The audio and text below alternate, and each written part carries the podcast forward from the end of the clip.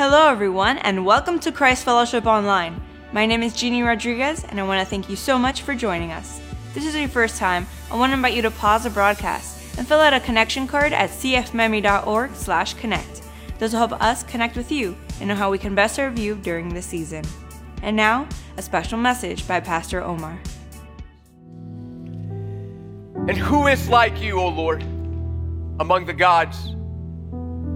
Who is like you, majestic in holiness, awesome in glorious deeds, doing wonders? Who's like our God? Amen. And then it says in Hebrews 11, and whoever would draw near to this God, this amazing God, must believe that first He exists and that He rewards those who seek Him. That is the word of the Lord. You can go and take a seat, family, at all campuses.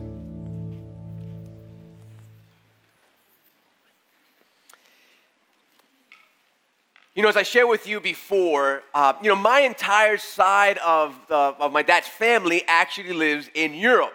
And so, because of it, I've traveled all throughout Europe. And one of the things that, that Europe is famous for, it's for its cathedrals. Cathedrals. In fact, there are over 3,300 cathedrals. Crazy, right? Just a bunch of cathedrals anywhere. And here is a little confession about cathedrals. No pun intended. And it's this that once you've seen one cathedral, oh yeah, you've seen them all. You know, sure, there's different sizes and looks, but listen, for the most part, they're very, very similar to each other.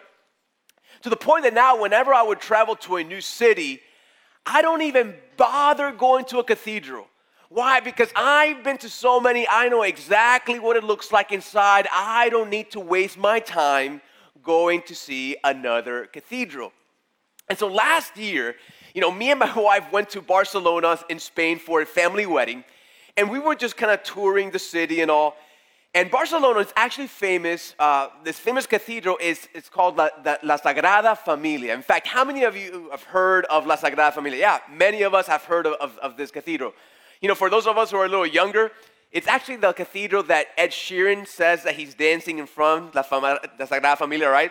And so, you know, I've always kind of heard about it, but really, I, to be honest, I wasn't too excited about going to this place.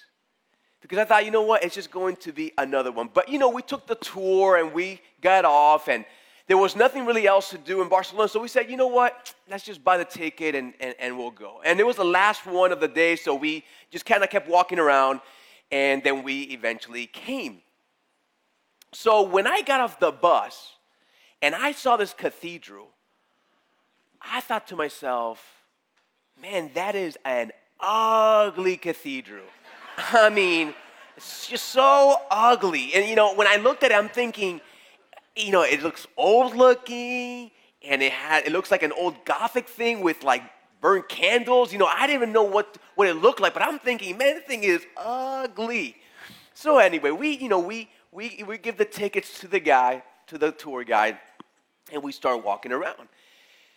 And church family, the moment that that tour guide opened up the doors to the inside, all right, listen, it was like a building I had never seen before.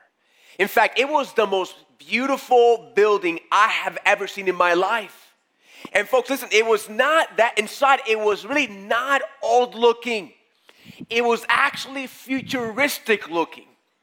The inside was not dull, it was actually full of color. You know, that, that cathedral was not boring, it was actually fascinating. It was actually fascinating. It, it was everything I never imagined it would be. In fact, take a look at this video of what I saw once they opened up those doors. Take a look.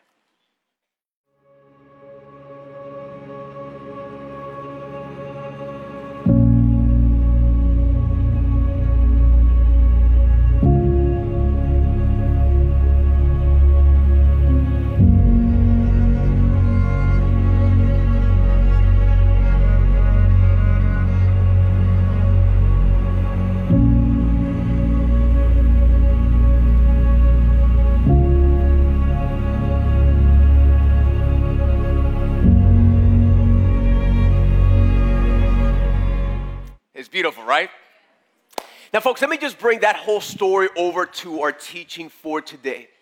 Because what an image of what of how many people envision the God of the Christian faith. And by that I mean that just like I thought that the Sagrada Familia was going to be just like any other cathedral, but in reality, it was much different than what I could ever had envisioned.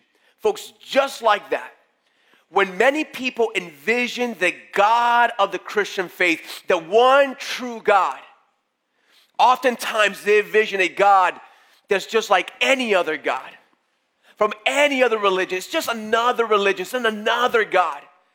And in their mind, they think it's a God that is distant, um, a God that's impersonable, that's not personable, and really a God that is unapproachable. When in reality, and here's the big idea for this weekend when we open up the pages of truth, listen, we find a God that is totally different than what we had ever envisioned. A God more wonderful than we could have ever thought or imagined. Amen? Amen? Now, you may be sitting there at one of our campuses and you may be thinking, Pastor, listen, what is God like? What, what is this God like? And is there any way that we can approach Him? Is there any way that we can draw near to Him? We're going to find out from Hebrews chapter 11, all right? So if you have your Bibles, go ahead and turn to uh, Hebrews chapter 11. You can follow along in our listening guides as well as in our app.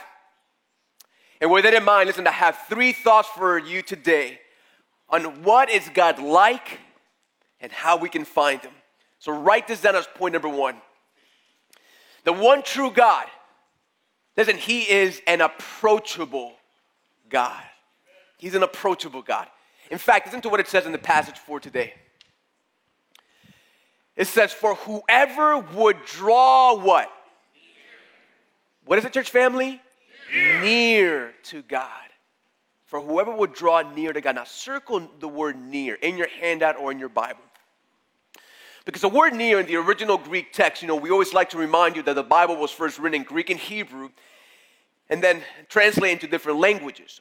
With the word here for near, it's a word used in the Gospels when little children would just, just come running to Jesus. When those people who were discouraged, those people who were struggling with fears in their life, anxiety in their life, people with illnesses, they, the word, it's the word near that they would just come close to the Lord. And you know, unfortunately, that's the opposite of what many people envision God to be like. Many people envision God just, like I said earlier, to be unapproachable, to be a God who they cannot draw near to. And who knows, maybe perhaps you're joining us today for the very first time or just starting to join us, and maybe that's your perspective of God. But the reality is that God is totally different from that, right? And not only is He an approachable God, a God that we can draw near to Him, but listen, write this down as letter A and B. He's also a God full of love and a God full of mercy. Mercy. You know, in the Old Testament, when Moses was wondering, what is God like? He asked God, God, reveal yourself to me. And God said, You want me to reveal myself to you? Well, I'm going to take you up to a cliff. I'm going to cover your eyes so you don't, you're not consumed by my glory. And I'm going to proclaim before you who I am. So listen to what he says. It says, And the Lord passed before him, before Moses, and proclaimed, The Lord, the Lord, a God merciful and gracious. He's slow to anger and abounding in steadfast love and faithfulness, keeping steadfast love for thousands, forgiving iniquity and transgression and sin. Church family, don't you love that description Amen. of the Lord? You know, we're in this series called Unsinkable, right? And sometimes in our life, it's easy for our faith in God to sink whenever we're going through a tough time in our life. whenever there's pain in our life, whenever there's disappointment in our life, whenever there's anxiety in our life, it's easy for our faith to start sinking. But what I love about this passage is that he tells us that he has steadfast love for us. In fact, in the original Hebrew, the word there for love is the word chesed. The word chesed, it's, it's a tender love. It's almost a fatherly love. And so if you're here today at one of our campuses and you're walking in and there's anxiety in your life, there's fearfulness in your, in your heart, there's things, you're, you're discouraged, you're depressed, listen, the Lord our God, He's a loving God, He's a tender God. He wants to be near you. And sometimes when it comes to our faith in the Lord, at times our faith sinks not necessarily when we're d- discouraged and down, but when we're in a season in our life that we know that we've messed up before Him, that we have sinned. Who knows, maybe you're here today and you have a facade over you right now, but deep down inside there is a sin that you're struggling with. Something that no one knows, but you know what's going on in private. Sometimes when you're in those seasons, listen, you, your faith starts to sink, but I love in this passage, he says that he's a merciful God. He's a forgiving God. And so, listen, isn't it amazing that we can come before God and obtain forgiveness of even the worst things that we've done? Amen. And listen, here's the, here's the thing the easiest way for our faith in the Lord to listen, to sink, to sink before Him, is when we have the wrong perception of who God is.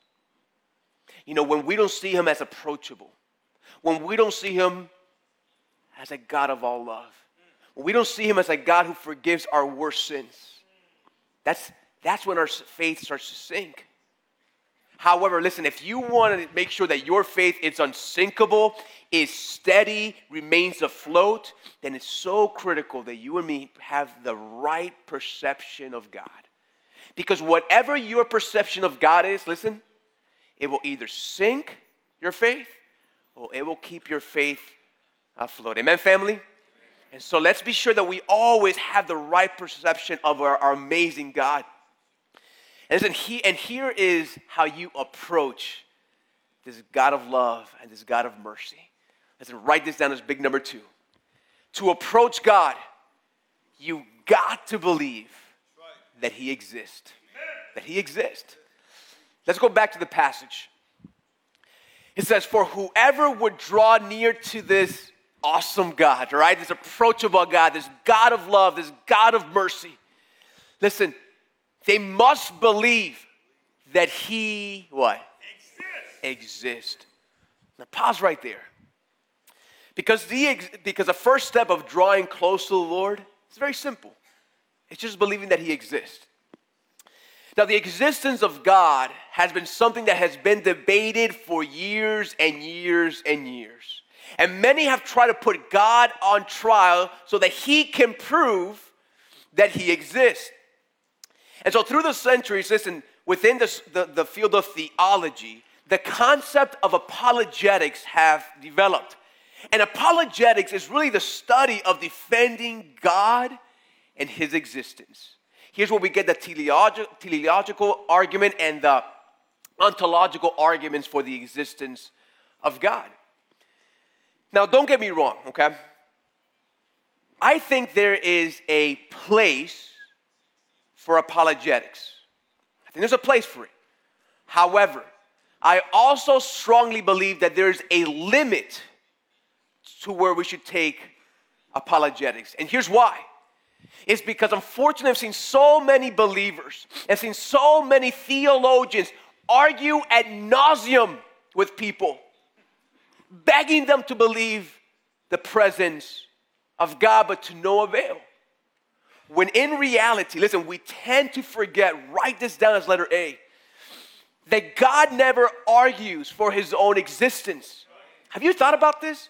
God never argues for his own existence. In fact, when we open up God's word, if you go to Genesis chapter 1, verse 1, the first couple words in his revelation to us, what does it say? In the beginning, what? Don't you love that?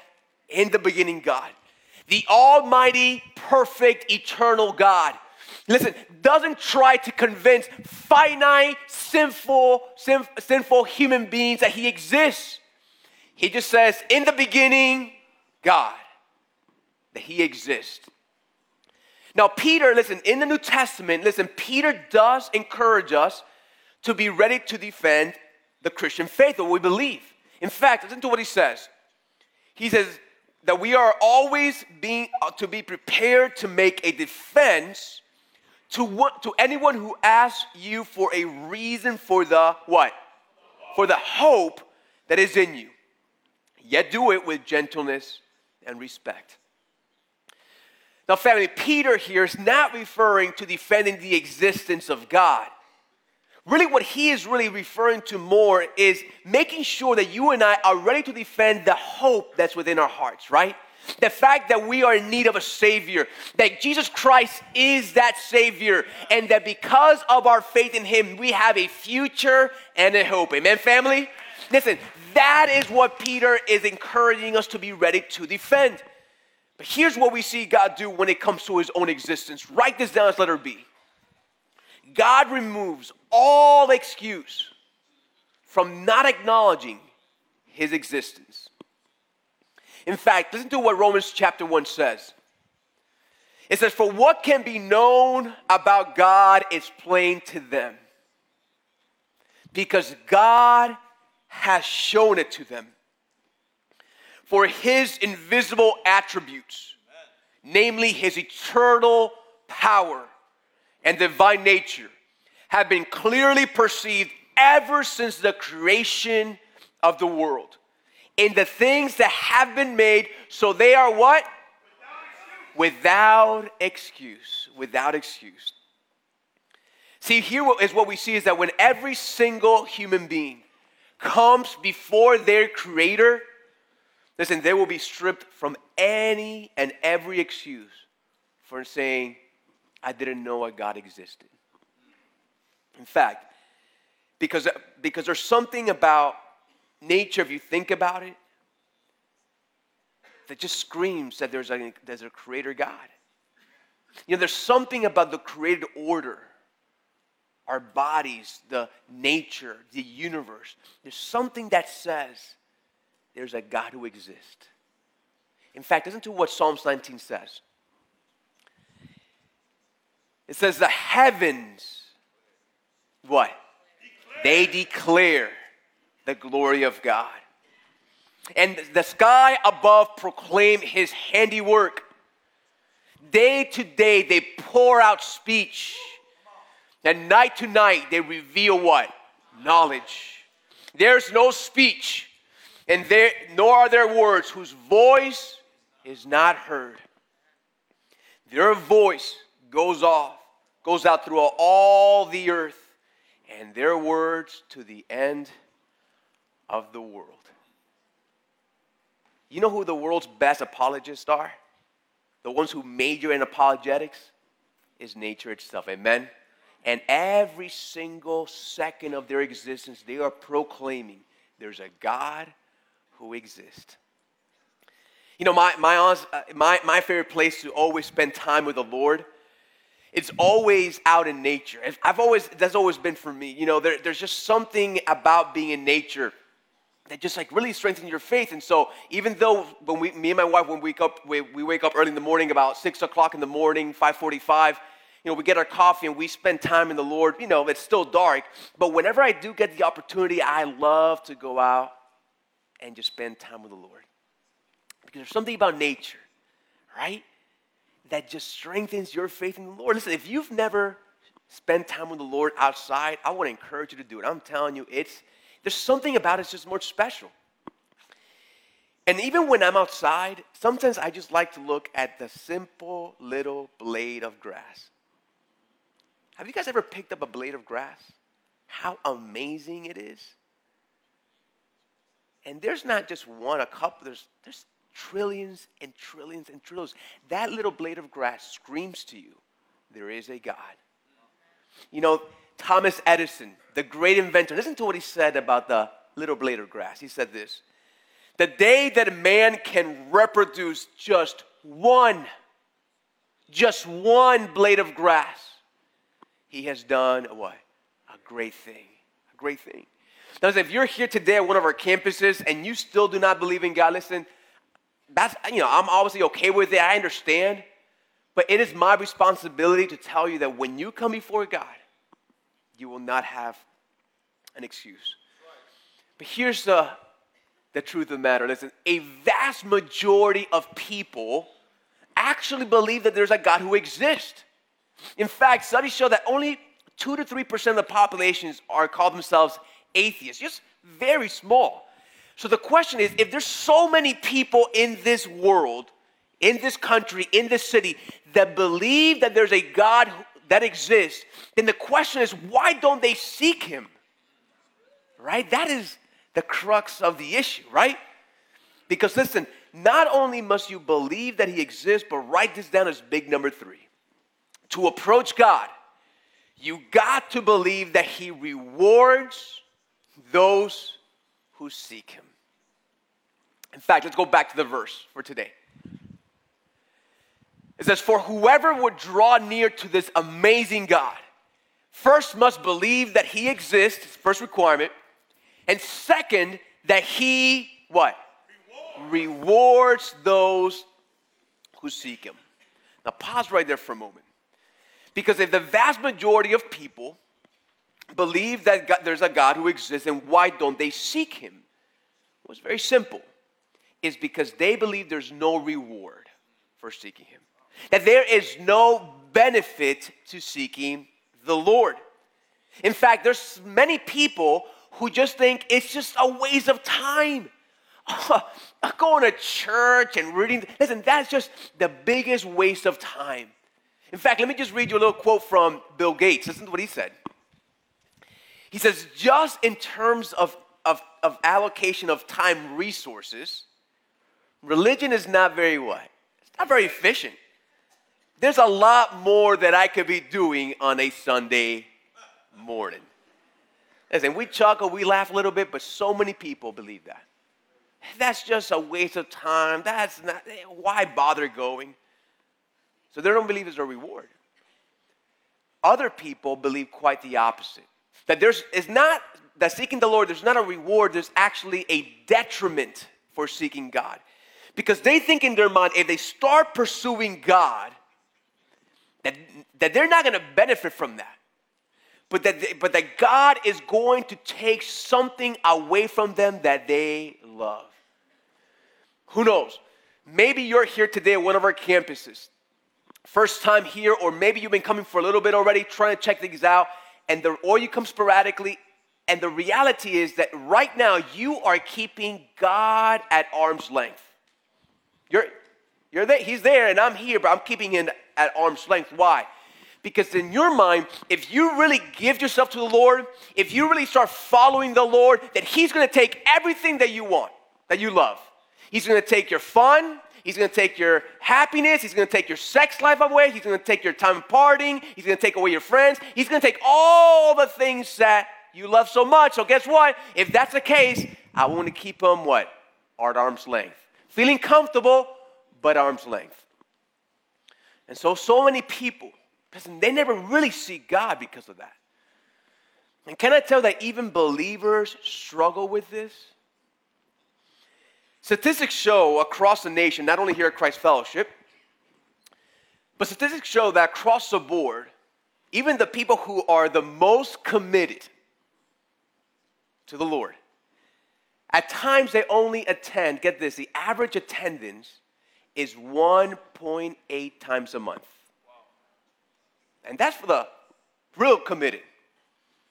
Which says, and by the way, that keeps dropping all the time that means that more than half of the time, people who say, I trust in Christ, I love the Lord, more than half that time, there's something else that's promising a greater reward.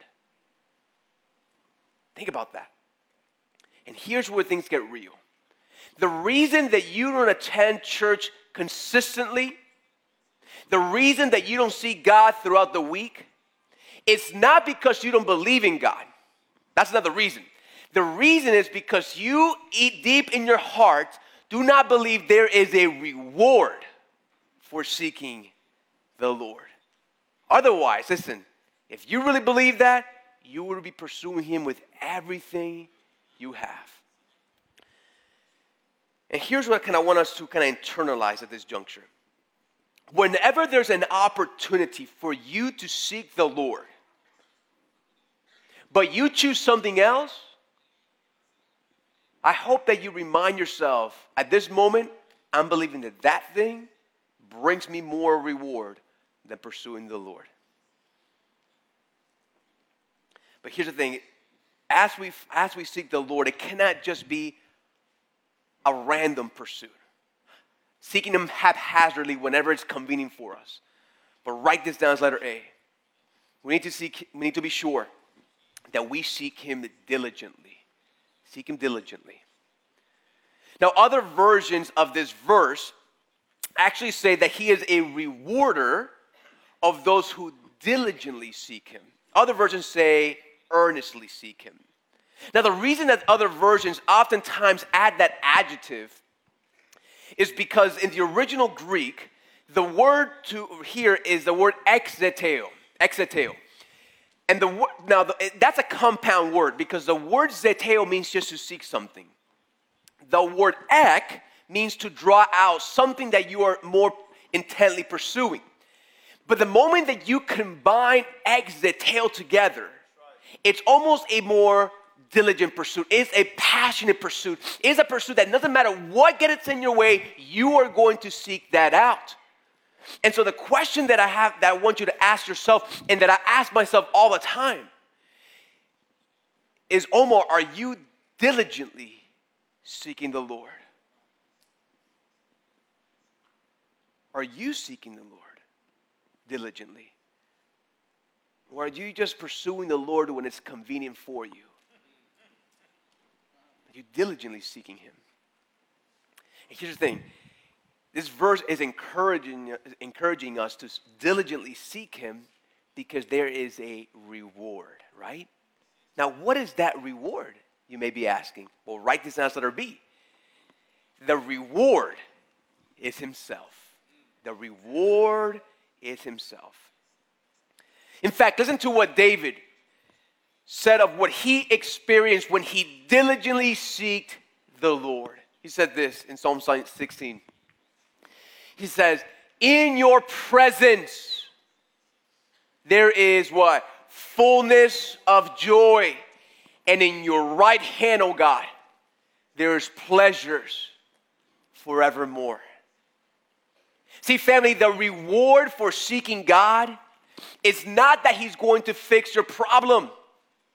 You know, many people think when they read this verse that the reward when I seek God is that He's gonna fix whatever issue I have, that He's gonna fix my marriage, that if I see God enough, that He's gonna bring me that spouse that I desire, that if I see God enough, He's gonna get me out of this jam at work. That if I see God, He's gonna fix my finances, He's gonna cure me of whatever illness I have. And they think somehow, some way that the reward for seeking God is that He's gonna fix your problems.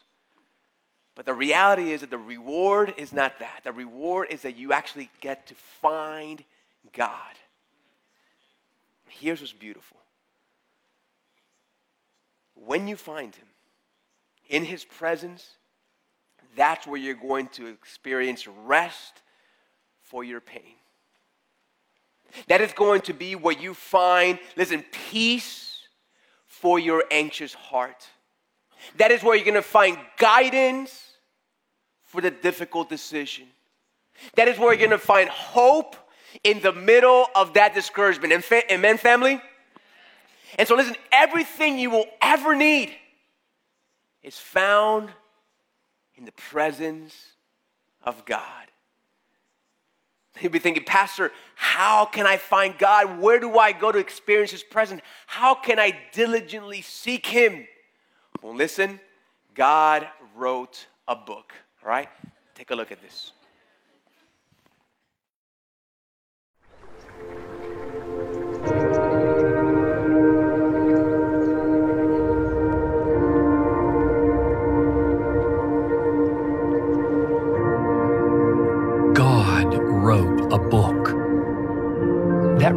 Blows me away every time I stop to think about it. Pages and pages of God, His thoughts, His words, His heart, right there, just a few inches away. I can carry it with me everywhere I go, read it whenever I want. When we open the Bible, what do we see? We see God Himself in this book. We meet Him here or we don't meet Him, not with any hope of friendship. Reading the Bible is one of the most important things we can ever do. It's more valuable than anything we own, sweeter than anything we have ever eaten. It is literally more important than breathing.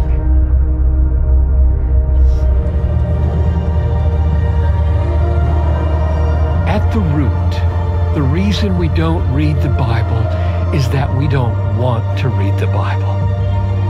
We don't see joy, peace, and life when we see that leather binding on our shelf. We see a wall, not a window. The boring portrait, not the never-ending beauty beyond. So we put it off, leave it shut, and move on. Stay in bed, and we miss the miracle.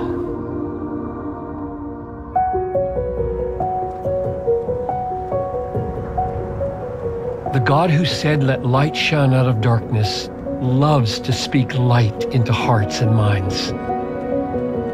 God wrote a book, and with his book, these words in front of us, he wakens our dead, bored souls. He frees us from bondage to sin, from desires that rob us of life. He comforts the depressed, inspires the discouraged, guides the confused. He empowers us to make our lives count for His cause in the world. He satisfies us completely and forever with words, His words.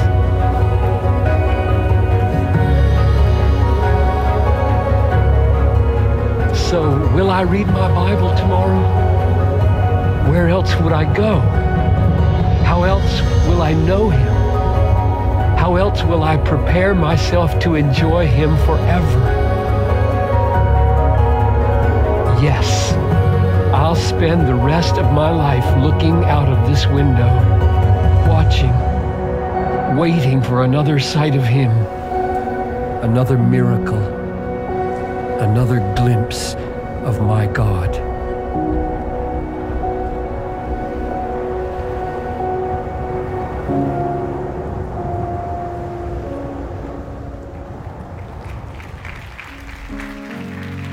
No, family, you know, as I, we all heard that, family, where else are we gonna go? How else are we gonna seek God? How, how else are we gonna prepare our souls, our hearts to meet Him forever? Listen, it's when we pursue Him diligently through His Word, when we seek Him in our life. And folks, my prayer for us as a church is that we just don't neglect His truth, that we seek Him diligently all the days of our life until, until we see Him face to face. Amen. Let me end with this. You know, going back to my to the story, my opening story with the cathedrals and walking through this this beautiful place. I remember that I was walking with my wife and we were just just looking at this glorious building, this beautiful building, and just admiring its beauty. And folks, at one point I just looked down and I looked and I saw a young man. Just not looking up and enjoying this amazing building, but looking down at his cell phone. And he's, he's, he's, he spent the whole time in that building just looking down at his cell phone probably looking at things that didn't even matter. And they missed it. And he missed what we were seeing. I thought to myself, what an image of so many people. They come so close to God, to the glorious God, a loving God, a forgiving God, and they miss Him. And look down and just look at things that ultimately do not matter in life, the temporal, and they don't look at the eternal. So I don't know where you're at today, but maybe you're here. I want to encourage you listen, if you don't know Christ, if you don't know the Lord, don't miss Him. Don't miss Him. And you may be thinking, Pastor, listen, I, I never knew this is the type of God that we can have a relationship. How can I start this relationship? How can I see God? It was very simple. It's not by coming here to church and sitting down or doing a ritual or going through some sort of tradition. Scripture tells us that come and you put your faith and your trust in Jesus Christ, that He lived the perfect life of obedience that you and I could never live. And when he went to that cross, he suffered the pain that was meant for you and for me because of our sin, a, pay, a payment that we could never pay. And he resurrected to new life. Bible says that the moment that you come to a point that you put your trust and your faith in Jesus Christ, that at that moment he forgives you of all of your sins. He gives you everlasting life from that point on, you start a relationship with Him that will never end. See, that's why John 3:16 says this: For God so loved you that He gave His Son. So that whoever would believe in Him will not perish, but have everlasting life. And so maybe you're here today at one of our campuses and you're thinking, Pastor, listen, I I'm that person. I want to start my walk with the Lord. I want to I want to give you that opportunity today.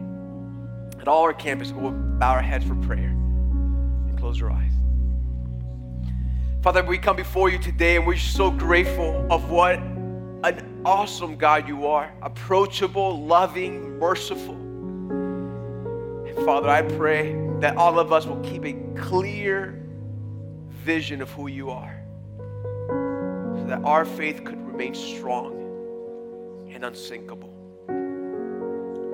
And with all heads bowed and all eyes closed, I want to lead you through a prayer. The ones of you who are maybe sitting here today and you're thinking, man, I want to start a relationship. Well, I'm going to lead you through a prayer. And when you pray, listen, do not pray to me. I am simply a man. I cannot save you. You pray to, you pray to the God who created you, who loves you, who died for your sins, because He's waiting for you right now. So, right now, wherever you're at, at all campuses, you pray this quietly to yourself. Pray this with me. Lord, today I realize you're the God I've been searching for. And I come before you and I confess all of my sins. And Lord, I ask you for forgiveness. Forgive me of all of my sins. And Lord, I put my trust in you. I ask you, Lord, to give me everlasting life. And Lord, for the rest of my life, help me to live a life that honors you, O Lord, so that I can bring glory to your name. Thank you, God, for being so good to me, receiving me, and saving me. Yes, in Jesus' name I pray. And everybody says, Amen. What a great message by Pastor Omar. If you want to take your next step as a believer, we want to hear about it. Let us know by filling out a connection card at cfmiami.org/connect. We want to thank you so much for joining us, and we'll see you next time.